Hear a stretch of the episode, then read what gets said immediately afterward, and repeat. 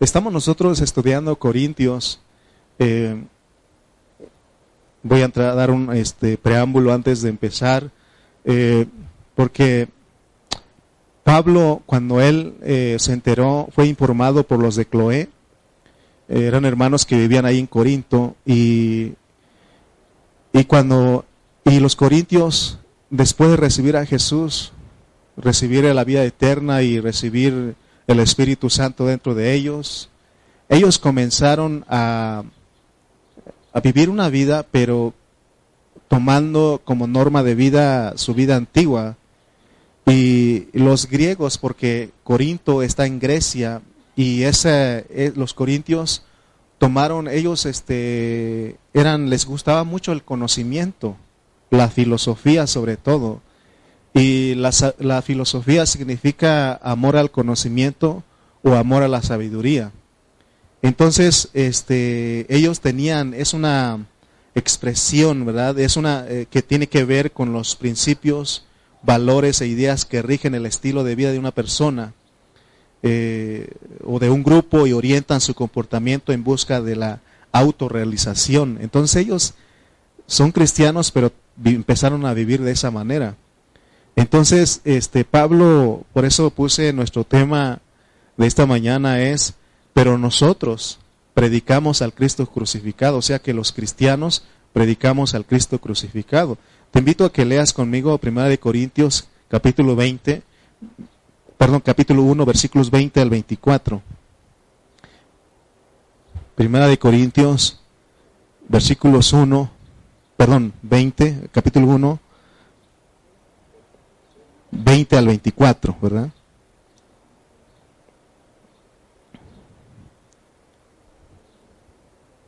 Es que quiero hablarles y, traigo todo aquí, ya quiero sacarlo y se van las, los, los, ¿verdad? Dice 1 Corintios capítulo 1, dice el versículo, ¿dónde está el sabio? ¿Dónde está el escriba? ¿Dónde está el disputador de este siglo? ¿No ha enloquecido Dios la sabiduría del mundo? Pues ya que en la sabiduría de Dios el mundo no conoció a Dios mediante la sabiduría, agradó a Dios salvar a los creyentes por la locura de la predicación. Porque los judíos piden señales y los griegos buscan filosofía, fíjense. Y luego el 23, pero nosotros, o sea, los cristianos, predicamos a Cristo crucificado, para los judíos ciertamente tropezadero y para los gentiles, o sea, los los griegos, este, locura. Y pero dice, más para los llamados, porque vienen judíos, vienen griegos, gentiles a la iglesia, para nosotros los llamados, porque Dios llama de esos grupos a los hermanos, Cristo, poder de Dios y sabiduría de Dios. Entonces vamos a estar viendo porque en el mensaje anterior les hablé un poco de que el apóstol Pablo, él tuvo la oportunidad de recibir una excelente educación. Nosotros citamos Hechos el otro día que dice que él, fue instruido en la ley bajo los pies de Gamaliel, pero estoy seguro que él tuvo otra, este, aparte de eso, otra, la educación. Pues entonces, eh, también dice la historia que él tuvo conocimiento en, en teología, filosofía, ciencias jurídicas, ciencias mercantiles, y lingüística.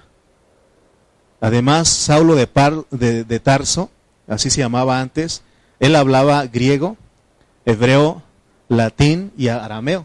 Fíjense lo que él. Entonces él era una persona muy culta, muy preparada.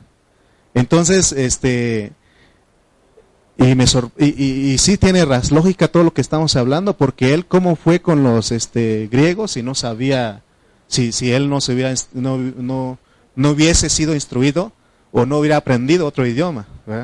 Y estaba, cuando estaba escribiendo esto, me acordé, no sé, hoy es diferente totalmente, pero en nuestros tiempos, ¿no? Estoy hablando de los ochentas, de los noventas todavía, cuando le entregaban su boleta de calificación en la escuela y estaban las materias, ¿se acuerdan? Y lengua extranjera. ¿Y cuál fue la lengua extranjera que usted aprendió? El inglés, ¿sabe el inglés usted?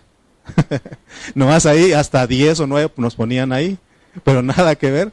Pero yo crean que yo sí aprendí una lengua extranjera.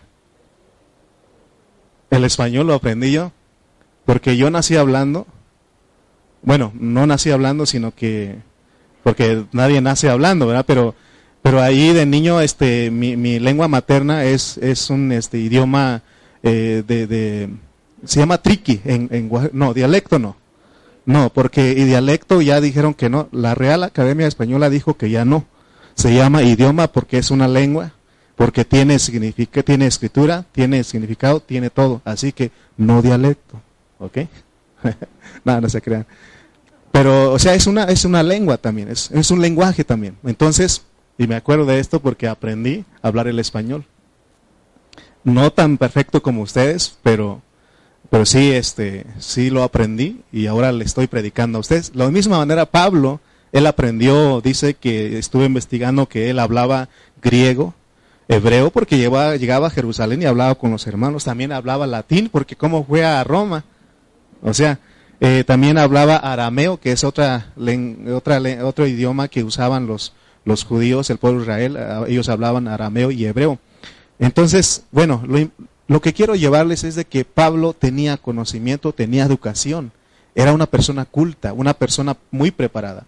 Pero dice él en Primera de Corintios 2:2, dice en Primera de Corintios capítulo 2, versículo 2, dice Pablo, pues me propuse no saber entre vosotras, entre vosotros cosa alguna, o sea que de esto que estamos hablando, porque los griegos hablaban, eh, ellos estaban enfocados en la filosofía, en la sabiduría, en todo el conocimiento que había, porque ahí vienen todos los grandes pensadores, Aristóteles, este, eh, Plantón, dijo aquel, Platón, ¿verdad? Este, todos esos, ¿no? Que, que, que, nosotros cuando estudiamos en la secundaria, en la prepa, este, llevamos filosofía y nos hablan de todos esos grandes pensadores, ¿no? Y entonces los, los, los corintios, como, los, como griegos, ellos estaban este, enfocados a todo eso, ¿no?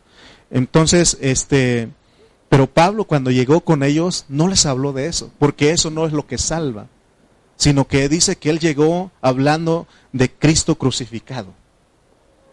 Entonces, eh, los cristianos corintos eran filosóficos, ellos eh, llegaron a, distraerse, estaban distraídos de realmente de la salvación, de lo que Pablo les inició. Por eso cuando él fue informado por los de Cloé y se escuchaba, porque todo ese conocimiento divide.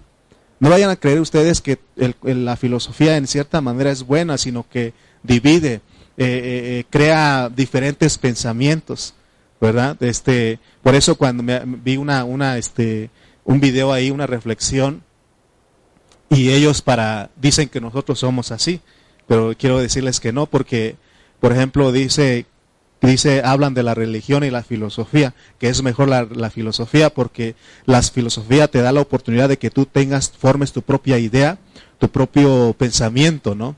Entonces, este dice que estaban en clase los, los alumnos, los estudiantes, y faltó uno, uno siempre que llega tarde, ¿no? Entonces dijo la maestra, ¿de qué color es esta hoja? Le decía. Y la hoja era de color verde, pero, y, ella le decía, pero, va a llegar uno de sus compañeros tarde y yo quiero que todos ustedes digan que es azul, ¿verdad? Entonces ya llegó el, este, el que siempre llega tarde y este, y le dice, ya le dice a la maestra, ¿qué color es este, esta hoja? Y todos lo saben, azul, y pero todos sabían que era verde, ¿no? Le pregunto, ¿tú para qué color es este? Verde. Y tú, no, azul. ¿Y tú qué color es este, esta hoja? Azul. Y así todos, ¿no? Y cuando le tocó el turno al que llegó tarde, dijo, ¿de qué color es esta hoja? Y él también, como toda la mayoría dijo que es azul, dijo azul. ¿Verdad? Y es una demostración de ello de decir que, que, que así hace la religión. Pero ya dijimos que nosotros no estamos en religión porque aquí no se impone sino que nosotros, como dice Pablo, hablamos del Cristo crucificado, de que es una experiencia para nosotros. Por eso hemos dicho que nada, que nadie te cuente, que nadie te diga, diga yo lo vi. Amén. Y entonces nosotros este, ya no tenemos nuestro propio pensamiento, sino que tomamos el pensamiento de Cristo, pero no es por imposición, sino que es una exposición para ustedes y es convicción personal de cada uno de ustedes. Amén. Entonces, ¿qué hacían los corintios? Ellos decían, yo soy de Apolos, yo soy de Cefas, yo soy de Cristo. fíjense cuántas voces, cuántos pensamientos había en esa iglesia local. Y cómo Pablo pudo acallar tantas voces. Ellos estaban en una confusión tremenda porque no sabían. Imagínense, hermano, estaban, es que yo soy de Pablo, yo soy de Apolos, yo soy de Cefas y yo de Cristo. Imagínense entre los cristianos. Y hemos dicho que así pasa hoy. Hoy día hay, hay cristianos, eh, eh, grupos dicen yo soy metodista, yo soy pentecostal, yo soy bautista, yo y, y los hermanos han acercado a mí y me dicen, hermano, ¿qué somos nosotros? Porque me preguntan y lo di, di que eres cristiano. No pongas un nombre porque ese nombre te, te divide y te va a distraer de la realidad de Cristo. Por eso nosotros venimos buscando una realidad. ¿Verdad? No estamos no venimos aquí a, buscar eh, a ver qué dice él para yo creer, no. Tú vienes a experimentar a Cristo, pero Cristo crucificado, porque Él es el que salva de nos salva de cualquier confusión, de cualquier distracción, de cualquier mundanalidad, de cualquier pensamiento que está fuera de lo que Dios quiere. Amén. Pablo ya les había hablado de Cristo crucificado cuando ellos se convirtieron. Y él les testificó de todo lo que Cristo había hecho en él. Y ahora les escribe y les, recuerda nuevamente que el Cristo que les predicó era un Cristo crucificado, es decir, un Cristo callado. Era un Cristo dispuesto a ser crucificado. Porque dice que lo más eh, insensato del mundo, Dios lo agarró. Lo más vil, lo más menospreciado para avergonzar lo que es. Hermano Francisco Pérez, si me estás escuchando, Panchito de Iztapalapa, a veces como que nosotros no sabemos nada, porque vamos a topar con gente de mucho conocimiento, mucha filosofía y mucha sabiduría de este mundo, y van a querer a nosotros tratar de debatir con nosotros, pero si nosotros hemos aprendido al Cristo crucificado, decir, yo no sé nada. Como dijo aquel este, filósofo también que dijo, solo sé que no sé nada. Pero él lo aprendió de Pablo, ¿qué? Porque eso es la sabiduría de Dios. Cuando te preguntan, no trates de impresionar que sabes mucho. Haz como que no sabes nada. Porque esa es la, esa es la locura de la predicación, pues. Porque no estamos aquí para competir con nadie. No estamos aquí para persuadir a alguien por medio de lo que hablamos, sino que estamos presentando al Cristo crucificado una forma de vida. Y es la forma de vida de Cristo. Y muchas veces como que no sabemos nada. Muchos han dicho, ¿y, usted es el pastor? Y ni pastor parece usted. No sé cómo tiene el concepto de pastor, ¿no? Y dicen, ni pastor parece. Y qué bueno que, que digan eso. A mí me gusta, porque ese es el Cristo crucificado. Es más, le dijeron, cuando Cristo anduvo en la tierra, le dijeron, este, ¿y este quién es? Ah, es el hijo del carpintero. Conocemos sus hermanos, su mamá. ¿Y de dónde es? De, ¿dónde? De Nazaret, ¿va? Y dice, alguien dijo, ¿y, ¿y vendrá algo bueno de ese lugar? ¿Se acuerdan cuando, creo que fue Felipe el que le dijo? Y así es el Cristo crucificado, porque Él vivió una vida crucificada. Amén. Nosotros no, por eso les digo que eh, aquí no es hablar de, filosofía, de cosas que, ah, vamos, porque a veces se ponen ahí en internet, en la televisión, debatiendo, ¿no? Y se suman los pastores y vamos a debatir con el padre toro, ¿no? Eh, toro viejo, ¿cómo se llama? Y ahí todos ahí están. No, es pérdida de tiempo. Mira, como que muchas veces no sabes nada. Porque así Cristo dice la Biblia que Él enmudeció. Fue como oveja al matadero. ¿Sí o no? Porque vas a encontrar en tu familia que hay gente que sí tuvo educación, gente preparada y te van a decir de, cosas, ¿no?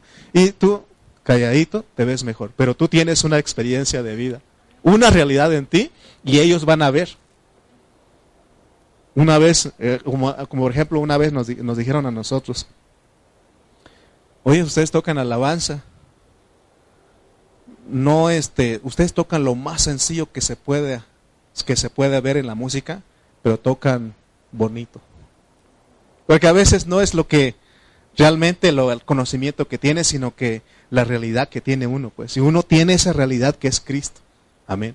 Y se va a ver, se va a sentir. Es más, cuando ha venido otros hermanos aquí, nos han dicho, aquí se siente una espiritualidad con ustedes. nosotros no, no competimos. Ustedes me han visto a mí, cuando me han visto, ah, es el pastor que impone, ¿verdad que no? Ni saben que yo soy. Y dice, ¿a poco usted es pastor? No, yo soy un servidor. Cumplo la función de pastor ahí, pero nada más. Imagínense que el día que haga mis tarjetas diga pastor, reverendo, sacerdote, padre, porque a veces me confunden con padre, ¿no? Sacerdote. No, no, no. Y se escucha bien el nombre, ¿verdad? Eduardo Reyes, como mi hermano, ¿verdad? Eduardo, o sea, es nombre, por eso ah, casi me gusta que me digan Lalo, porque Eduardo es de galán de telenovela.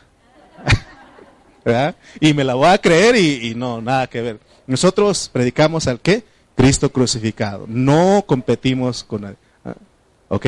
Muy bien, entonces, el, el, Cristo que Pablo les predicó a ellos, cuando habla de que del Cristo crucificado, es un Cristo que no se quejaba. Era un Cristo que estuvo dispuesto a ser menospreciado, a ser rechazado, inmolado. Ese es el Cristo crucificado que Pablo les predicó. Es el Cristo que Él les ministró cuando ellos iniciaron. Y ahora les recuerda, y saben que yo no les prediqué de filosofía. La, la, forma de vida cristiana no es basada en la filosofía, hermanos corintios. La, vida cristiana, la vida de la iglesia, la vida del cuerpo es basada eh, bajo el Cristo, por el Cristo crucificado. Amén. Por ejemplo, cuando te quejas, acuérdate del Cristo crucificado es para que no te quejes. Él no se quejó. Amén. Él no se quejó. Entonces eh, eh, ellos deben de saber que ese Cristo crucificado es poder de Dios, es sabiduría de Dios. Amén. Porque parece que no sabemos nada, pero sabemos. Sabemos dónde estamos parados. Sabemos hacia dónde vamos porque la Biblia lo dice. Porque alguien puede decir, ¿y tú para qué, a qué vas tanto ahí? Yo sé lo por qué. Esa es mi vida. Y no voy por imposición porque me obligan, sino que me gusta. Me gusta esa, esa vida de iglesia, me gusta reunirme con mis hermanos. Amén. Por me gusta mi hermana Reina porque ella, y yo sé que tengo que hablarle. Tengo que, tenemos que exaltar el nombre de Dios porque ah, sabemos, nos gusta, pero no es por imposición. ¿Te imaginas, no? A ver, ¿a qué horas vienen? Ya es imposición. O decir, vénganse todos y les regalamos, no sé qué, un horno de microondas. No, pues se llena, ¿verdad? Porque así hacen para convencer a las masas. Esa es la filosofía de este mundo, ¿sí o no? Hoy, cuando hay elecciones, ¿qué hacen? Una despensa, ¿no? Una playera, una gorra y todas las personas van así de esa manera. Este, esa es la filosofía, pero la iglesia no. La iglesia nosotros venimos porque esa es nuestra vida, nos gusta, nos encanta. Ese es un deleite venir a esta comunión a escuchar la palabra, a cantar las alabanzas, a ver a los hermanos saludarnos. Y eso es un deleite, amén. Eso te transmite vida. Entonces, notemos que el poder salvador de Dios no es un Cristo fuerte. Así como Pablo les presentó. Aunque Él es fuerte, pero no es un Cristo fuerte delante de las personas. Fíjense pues, porque cuando fueron a Juan el Bautista, lo que hace la religión, lo que hace la filosofía, cuando fueron a Juan el Bautista le preguntaron, dinos quién eres. Porque ellos buscaban eh, alguien de renombre. Y dijeron, ¿tú eres Jeremías? Dijo, no soy. Porque Jeremías era un profeta. ¿Tú eres Elías? Dijo, no. ¿Tú eres esto? No. Y él dice su respuesta porque esa es la locura de la predicación. Un solamente un loco en el desierto, imagínense cómo estaba Juan en el desierto, solamente un loco. Por eso la locura del profeta, porque estaba en el desierto, fuera de la religión, fuera de la filosofía, fuera de todo ese sistema. Y él estaba en el desierto y, y ahí predicaba. Amén. Ahí predicaba en el desierto y él y dice que su comida era totalmente lo contrario a los sacerdotes, a los profetas, a los que estaban en el templo, porque comía este langostas, dice. ¿Y qué creen ustedes que yo como chicatanas, chapulines?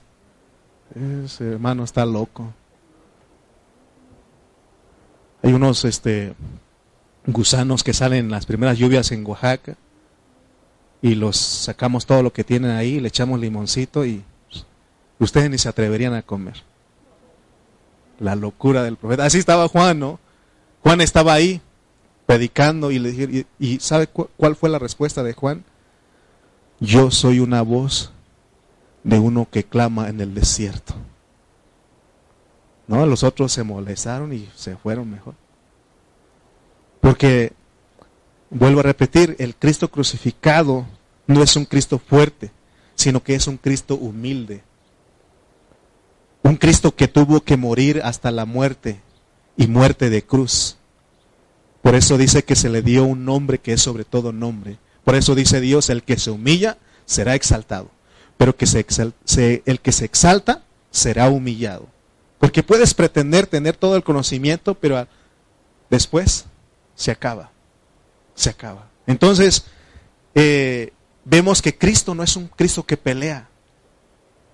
¿Te gusta pelear con tu pareja? ¿Te gusta pelear con tus hijos? ¿Te gusta pelear con tus papás? Recuerda al Cristo crucificado. Es un Cristo que no pelea. El mismo Salomón que escribió los proverbios dice, la blanda respuesta apaga la ira. Amén. Entonces, nosotros debemos entender que para dejar de ser filosóficos, o sea, tener ideas, principios, valores que el mundo lleva, para dejar de ser mundanos y carnales como estaban los corintios que se basaban en la sabiduría de este mundo, nosotros necesitamos algo, necesitamos la cruz, la cruz de Cristo, el Cristo crucificado. Y ese Cristo crucificado es poder de Dios y sabiduría de Dios. Pablo, él sabía, estaba convencido de que para que los creyentes que en Corinto que vivían basados en la, filosofía, lo que ellos necesitaban era el Cristo crucificado para vivir en la simplicidad, en la timidez del Cristo crucificado, en un siervo sufriente. Hoy, ¿cómo es la filosofía? No te dejes. No seas tonto. Así dice, ¿no? Es la filosofía del mundo. No te dejes, pelea, lucha, defiéndete. Pero el Cristo crucificado, dispuesto a sufrir. Fíjense, y, de esa manera, por ejemplo, si alguien quiere viene a pelear con nosotros, si nosotros no peleamos, ¿habrá lucha, habrá combate ahí? ¿No? ¿Qué pasa cuando ahí está el box ahí? Y cuando el otro dice rinde, dice ya no más. ¿Qué hace el otro? Ya no hay boxeo, se acabó. Si es en el round, en el round número uno, se acabó ahí. Mientras que el otro dice, decide, no peleo. Esa es la vida cristiana. No está, por eso no estamos aquí para pelear entre nosotros, para decir yo soy de Pablo, yo soy de Apolo, yo soy de Cefas, yo soy de Cristo. Menospreciamos los unos a los otros, sino que estamos aquí para amarnos, para considerarnos, para estimularnos el amor unos a otros para vernos y que realmente sea algo sincero, genuino en nosotros. Que cuando vemos a los hermanos sea algo que nos guste. Amén. Algo que digamos, wow, vi a mi hermano. Eso me, me, me trajo alegría, me trajo gozo. Amén. Sin embargo, aún hoy día, así como en Corinto, muchos cristianos no tenemos esa vida del Cristo crucificado. Porque nosotros somos orgullosos y tenemos que reconocerlo. Alguien dijo ahí, mi orgullo es ser humilde. Imagínense, mi orgullo es ser humilde. Entonces, eso es debido a nuestra naturaleza caída, tenemos que reconocer eso. ¿Por qué? Porque nos, nos basamos nuestra vida cristiana de acuerdo, conforme a la filosofía de este mundo. ¿Qué hacen los, los, papás de, de, que son, no son cristianos? Ellos buscan que sus hijos eh, tengan conocimiento de este mundo y los papás se esfuerzan. Que, que los hijos lleguen a tener títulos como ingenieros, arquitectos, doctores, eh, todo ese, ese título. ¿Y qué hacen los, este, los cristianos? También buscan eso. Y se esfuerzan y trabajan duro para mandar a sus hijos en las universidades. Pero Estoy hablando de los cristianos. no se preocupan para que sus hijos sean cristianos que están experimentando la vida de Cristo. Primera de Corintios no se enfoca mucho en el Cristo resucitado, sino que está hablando del Cristo crucificado que se necesita para los problemas carnales y mundanos que había ahí. Si nosotros hermanos no tenemos cuidado y buscamos lo mismo que busca el mundo, el resultado va a ser que vamos a tener hijos eh, fríos en las cosas de Dios, indiferentes a las cosas de Dios, que ya no quieren nada con Dios debido a que nosotros no le estamos enseñando eh, que ellos vivan a Cristo. Fíjense, porque esa es la, la, la, la, vida de la iglesia, pues. Por eso nosotros llevamos mucha responsabilidad, porque dejamos que guiamos a nuestros hijos como el mundo los guía. Lo está llevando conforme a este, a este mundo, a la filosofía de este mundo. ¿Y qué pasa después? Por eso el Señor dice, instruye al niño en su camino, para que cuando fuere viejo no se aparte de ese camino. O sea que él, cada uno de nosotros tenemos nuestro caminar, pero dice Dios, acuérdate tu papá, eh, eh, mete a Cristo ahí. No saques a, Dios, a Cristo, de ese caminar de tu hijo, porque cuando Él sea grande, va a ser indiferente a las cosas de Dios. Y por eso Dios dice que nosotros tenemos que volvernos al Cristo crucificado. Este hablar de Primera de Corintios es una, para una iglesia mundana, una iglesia carnal que cayó. Y hemos dicho que Primera de Corintios se movió para Tultitlán, para la unidad Morelos, segunda sección, donde aquí donde estamos. O sea, ¿qué quiere decir que es para nosotros? Para que despertemos hacia dónde estamos llevando a nuestra familia, a nuestros hijos, hasta hacia dónde vamos nosotros. Amén. Porque si no tenemos cuidado, podemos seguir ya siendo cristianos, podemos seguir siendo mundanos, carnales. Y nuestra esperanza va a ser en la esperanza de, de la gente del mundo. Hoy la gente está corriendo todos los días, corriendo para allá y para acá, trabajando duro, duro para que, dice, para que a mi hijo no le falte nada, para que mi hijo sea alguien de renombre. Y está bien. Pero no se preocupan de, de, tomar a Dios, tomar a Cristo en la formación de sus hijos. Así está el mundo. Entonces nosotros es una alerta para nosotros. Para que nosotros, hermanos, eh, eh, también no saquemos a Cristo de nuestra enseñanza, de nuestra disciplina a los hijos. ¿Qué hace la gente del mundo? Ellos ahorita están, eh, se pasaron los exámenes ¿no? de admisión para la prepa, para la universidad, para alguna carrera, este, una maestría, posgrado. Bueno, ellos se esfuerzan y todo eso. Pero no toman a Cristo. Nos gustó, ¿no? Ahora que hemos tenido experiencias aquí. Areli, aquí está. Ella está estudiando una ingeniería. ¿Y sabe qué hemos hecho con ella desde que la conocimos? Orando, orando, Señor. Va a entrar a la, a la prepa, ¿verdad? La prepa, Señor, un tiempo para que siga teniendo, siendo en la iglesia.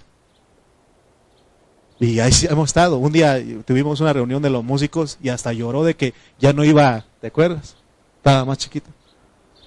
Hasta lloró de que ya no iba a participar con nosotros en la alabanza y le dijimos, ¿cómo de que no?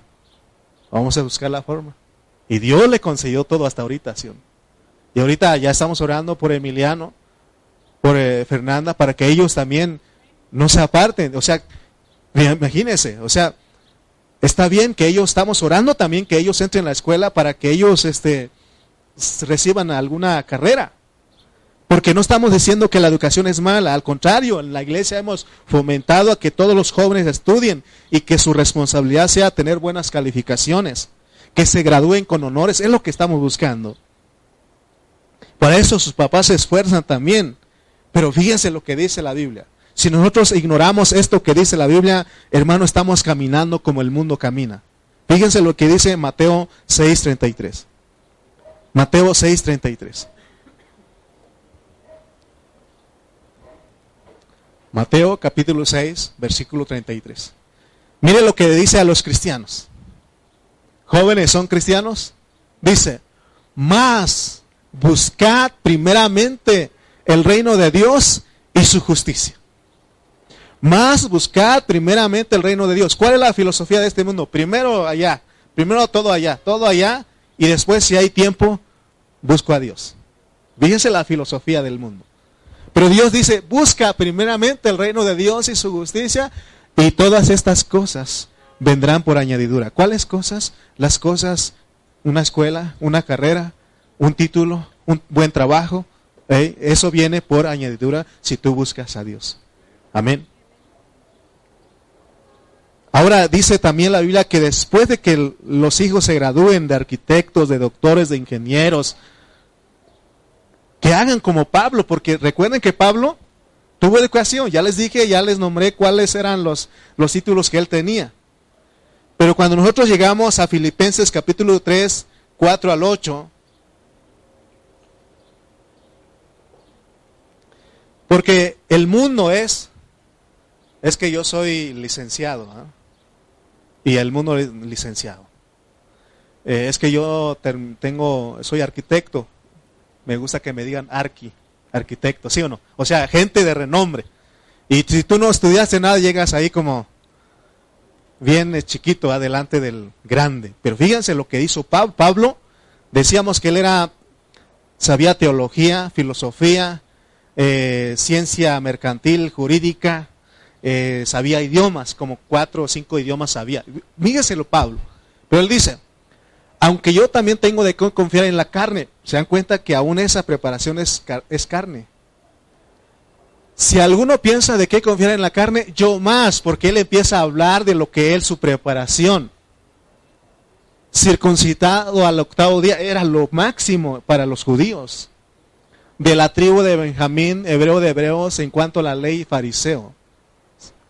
En cuanto a hacerlo perseguidor de la iglesia, en cuanto a la justicia que es en la ley, irreprensible. Pero sin contar, él no está metiendo las cosas, la educación que él tenía. Pero cuántas cosas eran para mi ganancia, las he estimado como pérdida por amor a Cristo. Y ciertamente aún estimo todas las cosas como pérdida por la excelencia, porque la sabiduría que el mundo no tiene, que es Dios, que es algo que parece que no es, dice, es excelencia, dice, del conocimiento de Cristo Jesús, mi Señor, por amor del cual lo he perdido todo y lo tengo por basura para ganar a Cristo. Fíjense, veamos bien lo que está diciendo, porque no es de que menosprecies lo que has logrado en tu escuela, en tu estudio, en tu educación, no, sino que como cristianos sepamos cómo usar eso, porque si no te deba distraer, ¿de qué sirve? Eh, eh, el otro día puse un versículo para los hermanos de Chimalpa, ¿de qué sirve que el hombre ganare todo el mundo y perdiere su alma? ¿De qué sirve? Fíjense, hermano, yo tengo pocos títulos, pero los tengo. Diplomas, quiero decir. Pero esas diplomas, ¿dónde están? Usted me pregunte dónde están. Ahí están aguardadas ahí. El otro día estuve buscando ahí, buscando algunas cosas en las cosas de mi mamá ahí. Y ahí están ahí. Ahí están ahí. Puro 10, por hecho. De hecho, con honores. Imagínense ahí. Pero dice Pablo que él aprendió a poner a un lado esas cosas.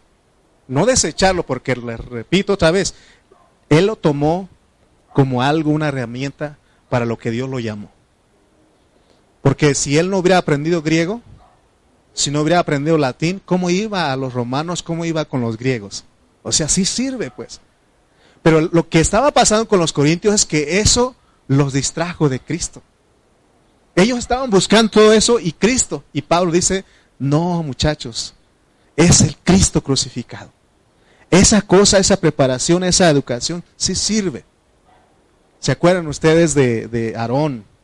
No González, sino Aarón el de allá. Aarón, no, Moisés era, perdón. Moisés, el hermano de Aarón, pues. Moisés dice que cuando él traía su vara en la cual se apoyaba, dice que era una, dice que él no sabía que ese se convertía en una serpiente, en una culebra, ¿no? Y dice Dios, tírala, y la tiró, se convirtió. Y dice que él huía porque no sabía que su, lo que él se apoyaba era del diablo, pues, pero hay que saberla usar, porque esa educación no, no te van a meter nada de Dios, ¿verdad que no? Los que estudiamos, llegamos a la universidad, que llegamos a la universidad. Sabemos que ninguno de nada de Dios. O a alguien en una escuela le dijeron, le hablaron de Dios. Nada, cero de Dios. Esa es la filosofía. Entonces nosotros tenemos que saber cómo se usa. ¿Qué, qué le dijo Dios a, Aarón? ¿Qué le dijo? Con, cierto a la, respecto a la vara que, que, que se convirtió de la cola y se volvió otra vez vara. La cosa es que sepamos cómo usarla, porque no estamos diciendo que ya no hay que estudiar, porque algunos lo entienden. Entonces, hermano, entonces ya no estudio. no, estudia, pero debes saber que eso no te distraiga. Nadie puede decir que ese título de ingeniero, de, doctor, de, de abogado, es basura si no se ha graduado. Recuerde que la preparación secular es útil para la vida de la iglesia, pero esa no es en lo que nos apoyamos, sino en Cristo. Es más, el Señor le dijo a Pablo, ¿sabes qué? No te preocupes por lo que has de hablar. Yo te voy a poner las palabras para que tú testifiques de mi reino delante de reyes. Y así pasó. Amén. Entonces aquí no estamos hablando de que la educación de la filosofía es, es mala, sino que estamos diciendo que se convierte en un impedimento para que nosotros seamos los hombres y mujeres entregados a Dios. Tenemos que saber manejar esa preparación, esa educación. Pero eso se maneja con la cruz. Pablo, cuando él fue con los corintios, él evitó usar la sabiduría que él adquirió en su educación, en su preparación. Porque él no quería sacar, solucionar a los, a los corintios sus problemas con esa, esa preparación, con esa educación, con esa filosofía.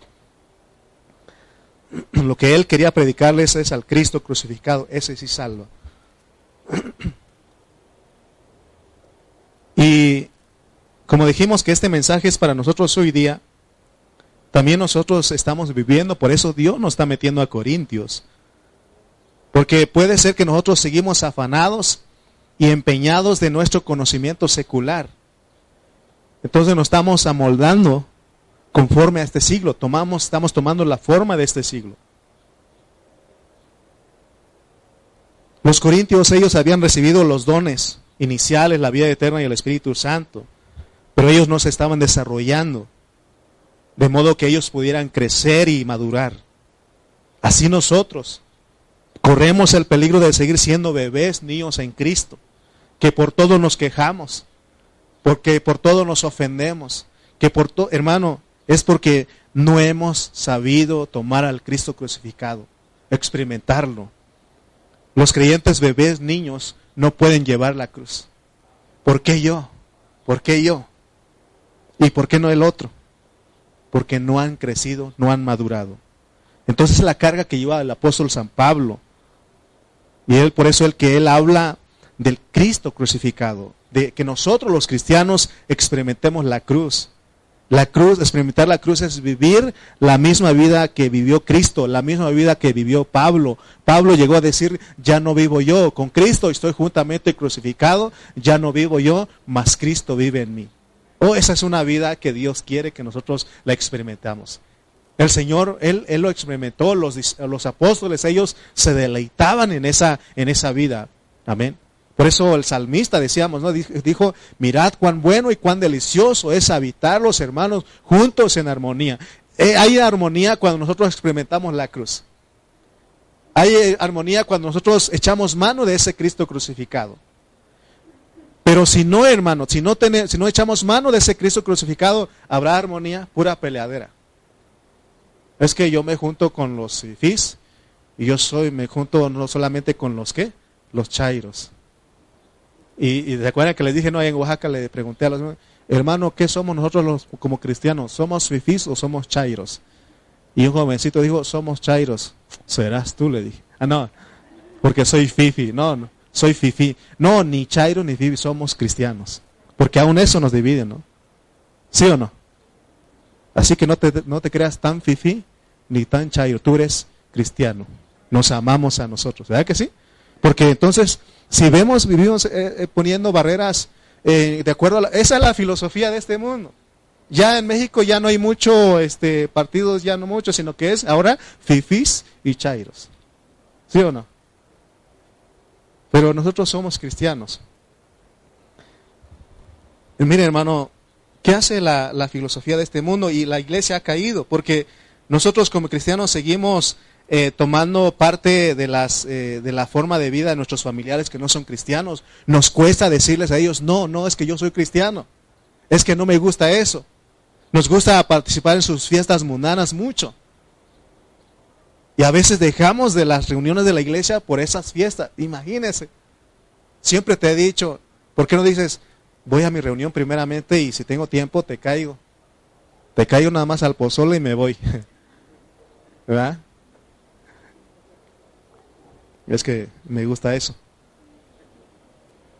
Si nosotros seguimos participando en todas esas cosas mundanas, no vamos a crecer, no vamos a madurar, jamás dejaremos de ser niños. Entonces vamos a estar diciendo, yo soy de Rubén, yo soy de Jesús, yo soy de Marcos, yo soy de Aarón, yo soy de Ernesto y yo de Jesús Meléndez. Imagínense cómo vamos a estar nosotros. Amén. Para que nosotros, hermanos, debemos, eh, eh, para que nosotros podamos dejar de ser niños espirituales, nosotros tenemos que entender Primera de Corintios Hermano, no estamos, recuerden, no quiero que ustedes me malinterpreten. Para todo hay tiempo. Dice Eclesiastés 3.1. Eclesiastés 3.1 dice que para todo hay tiempo. Hay tiempo, hay tiempo para estudiar, ¿sí Se lo hemos dicho a Areli, ahora a los, a los jóvenes Soto, les hemos dicho, a todos los que van creciendo, hay tiempo. Para todo hay tiempo. Hay tiempo para estudiar, Dice primera eh, de Eclesiastés 3.1, ¿no? Todo tiene su tiempo. Y todo lo que se quiere debajo del cielo tiene su hora. O sea que no estamos diciendo que ya no estudies. Estudia, pero pon a Cristo ahí. No lo dejes, no lo saques. ¿Estás trabajando? Pon a Cristo ahí. Y Él te va a llevar. Te va a llevar a vivir una realidad. Amén. Se puede trabajar y estudiar sin dejar de ocupar en nuestro llamado. Pongo de ejemplo a Areli, es lo que hemos hecho con ella. Hermano, ya no. No, no, sí vas a tocar. Es que ya no va a enseñar. Sí vas a enseñar. ¿Sí o no? Ey, ahí no. Eh, pero yo creo que vean ustedes. Gracias a Dios por todos los hermanos que han logrado tener títulos profesionales y que siguen funcionando en la iglesia. Mi deseo es de que Areli, ya que, se gradúe, falta, va, poquito falta, y siga, no, no soy este envidioso de que decir, aquí tienes que estar. Si Dios la va a llevar a otra localidad, pero que siga sirviendo en la iglesia y ejerciendo su profesión. Pero si se puede aquí, muchísimo mejor. La iglesia en, en, hay profesionistas ahí. Bueno, tenemos aquí nuestro ingeniero también, nuestro hermano Aarón. Pero allá, hermano, dicen, vamos con la hermana ingeniero, así dicen. Y es la que organiza el evento de, de los jóvenes, pues dosis. Hay abogados hay, allá, pero ellos, este, no, ellos usan todo eso para la iglesia. Amén. ¿Qué cree usted que yo estaba en la Universidad Michoacana de San Nicolás de Hidalgo de la ciudad de Morelia? Uh, hasta me cuesta decirlo. Y ahí Dios me sacó a mí. De verdad. Yo estaba cursando el primer semestre de, de contaduría pública. Y ahí Dios me, me sacó. Y doy gracias a Dios que Él me escogió desde antes de la fundación del mundo para que yo les declarara a ustedes como Pablo la locura de la predicación. Quiero decirles que no soy rico en cosas materiales, pero soy rico en cosas espirituales. Y ahora Dios nos usa para bendecir a los hermanos, no solamente a ustedes, sino a los que están en Facebook. Estamos aquí para transmitirles esa locura de la predicación. A veces cito donde estudié para que ustedes vean de dónde Dios me sacó, pero no doy importancia de eso. No, esa, eso eh, aún me ayudó a mí porque fue una preparación. Pero nosotros tenemos, pero la locura de, Cristo o el Cristo crucificado es un Cristo que está callado, un Cristo que está, que no compite. Eh, no, es un, Cristo que pretende ser lo que no es. Amén. Si usted no logró alguna, llegar a alguna, ah, ah, eh, no entrar por lo menos a la universidad, no se preocupe. Eso no cuenta. Lo importante es que, porque tenemos al otro lado de Pedro, el apóstol San Pedro. Él no tuvo eh, educación. Es más, dice que de hecho todos los apóstoles que el Señor llamó primeramente era gente del vulgo, gente sin educación. Gente, ¿a qué se dedicaban ellos? A pescar, a remendar redes. Sin embargo, Dios, cuando nosotros eh, escuchamos la epístola del apóstol San Pedro, Él habla cosas. Él habla cosas y aún Él reconoce, dice, hay cosas que Pablo dijo que son difíciles de entender, porque Él reconoce también. Y eh, por eso les digo que nosotros reconocemos a los que Dios les ha permitido, pero que no sea un impedimento para que yo no sirvas en, en Dios, en la iglesia. Hermano, podemos usar eso porque para todo hay tiempo. Ejerce tu trabajo, pero no te descuides a lo que Dios te llamó, porque eso es lo más importante, porque esto tiene que ver con la eternidad. Todo lo que logres en el mundo, un día se va a acabar.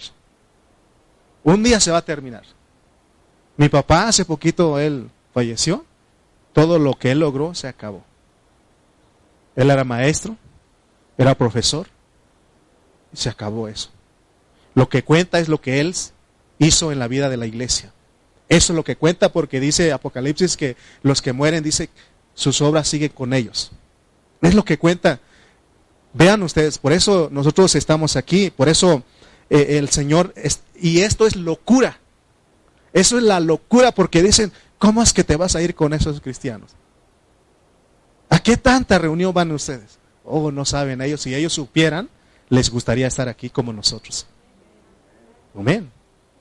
Eso es lo que queremos transmitir. Por eso desde temprana hora estamos ahí, la reunión. La reunión. Les mando a ustedes, hermano, reunión, reunión. Y dice, ese hermano está loco. La locura, eso me llamo yo, Lalo, la locura. Sí. Ah, tocayo, la locura. ¿A dónde vas otra vez, Lalo? No, voy a la reunión.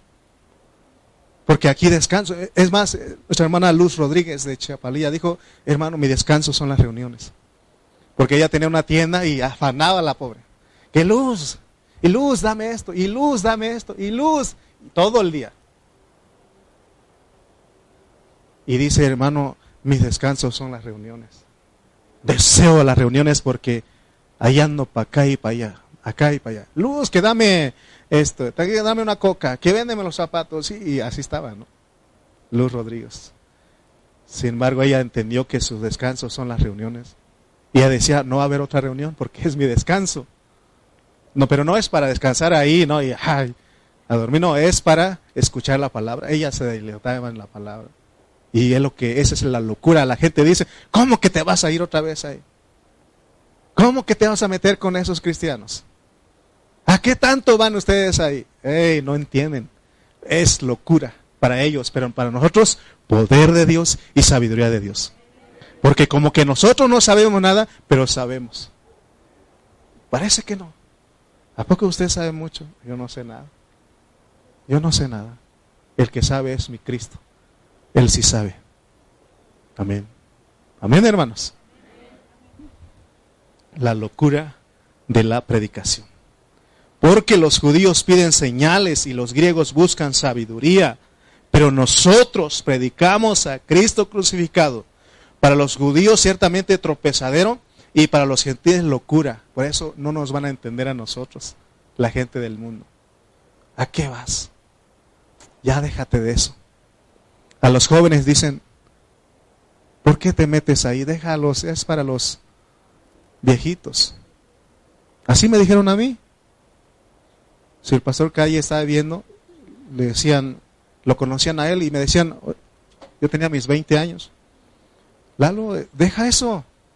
Eso es la iglesia para los viejitos, esos que ya disfrutaron del, del mundo, de los bailes. Déjaselo para acá y ya está viejito. Es que en ese tiempo él tenía 30 años y yo 20. Y yo pensaba que los que tenía 30 eran, estaban bien viejitos pero ahora ya no. Aún me arrepiento y sigo pensando que los que tienen 50 no están viejitos. Ni los de 60. Ni los de 70. Porque un día voy a llegar ahí y quiero seguir sintiendo joven. Pero así dice el mundo, la filosofía. Deja eso. Hermano, hay gente que descubrió que lo mejor es estar en el mundo. Quiero decirles que desde los siete años estoy en la vida de la iglesia. He tenido luchas como cualquier. He tenido fallas, he tenido faltas, pero gracias a Dios que me ha mantenido.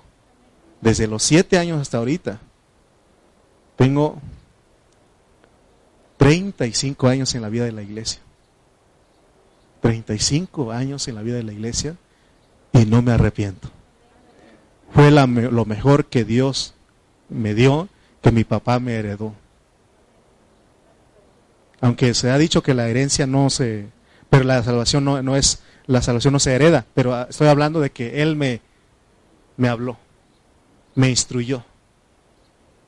Y aunque Él no me haya dejado dinero ni tierras, unas cuantas hectáreas, aunque no me haya dejado nada, lo mejor que Él me dejó es esto, la vida cristiana. Y seguiré hasta cuando Dios diga, porque depende, es depende de Él. Así que esto es locura. ¿Qué haces, Lalo, en, México? ¿Qué haces? Me, me, preguntan allá. ¿Tienes algún negocio? ¿Tienes alguna propiedad allá? ¿Tienes alguna casa? Así me dicen en Oaxaca cuando voy, porque todos los que norteños, te fuiste 10 años a Estados Unidos, por lo menos tienes que tener algo. Y les digo, sí, tengo algo, tengo a Cristo. Tengo a Cristo. Porque alguien de hace tiempo, alguien me dijo, ¿no quieres comprar un terreno? Un primo que vive en, Tultepec me dijo, ¿no quieres comprar un terreno? En ese tiempo estaba 60 mil pesos. Me dijo, manda el dinero y yo te lo compro. dije, y me dijeron, ¿para qué vas a comprar? O sea, estoy hablando de mi experiencia personal y eso es locura, ¿no? ¿Cómo? Pero Dios pero cuando uno entiende a Dios, él, uno vive por Él. Eso es lo que le estoy transmitiendo a ustedes. Amén. Nosotros no tenemos propiedades aquí. No tenemos. Y eh, para el mundo eso es locura. ¿Cómo? Y, tu pensión cuando estés viejito, eh, tu pensión, ¿dónde vas a recibir? Porque ni aún el seguro me conoce a mí. Imagínense, hermano, la locura de la predicación. Pero hay uno que dice que me sostiene. Hay uno que está con nosotros y ese nunca nos va a dejar. Amén. Amén, hermanos. Entonces sigamos en ese, en ese camino, pues. Ah, tomemos al Cristo crucificado. Él es la única solución para todos los problemas. Recuerda, es un Cristo callado, un Cristo dispuesto a sufrir, es un Cristo que no pelea, que no se queja. Es un Cristo que siempre como que no sabe nada, pero lo sabe todo porque es poder de Dios, es sabiduría de Dios. Amén. Pónganse de pie, por favor. Señor, tú eres bueno, Señor, porque nos has salvado por la locura de la predicación. Señor, para las personas que no te conocen, esto es locura lo que hacemos. Pero esta locura nos salva a nosotros. Esta locura, Señor, eh, nos resuelve nuestros problemas de la carne, los problemas del mundo. Por eso te damos gloria y honra. Porque estamos viviendo la realidad de una eternidad que ha, de, que ha de manifestarse. El mundo es pasajero. Tú has dicho en tu palabra que el cielo y la tierra pasarán, pero tu palabra no. Porque tú eres la palabra y tú nos has dado que es poderoso, es sabiduría, pero no de este mundo. Es algo que nosotros lo tenemos. Ayúdanos, Señor, a tomar y abrazar esto. Que nuestra, nuestro caminar sea siempre en ti, amado Dios. Te damos gracias. Gracias por esta hora. Gracias por tu palabra. Y gracias por nuestros hermanos. En el nombre de Cristo Jesús. Amén y amén. Tome su lugar un momentito.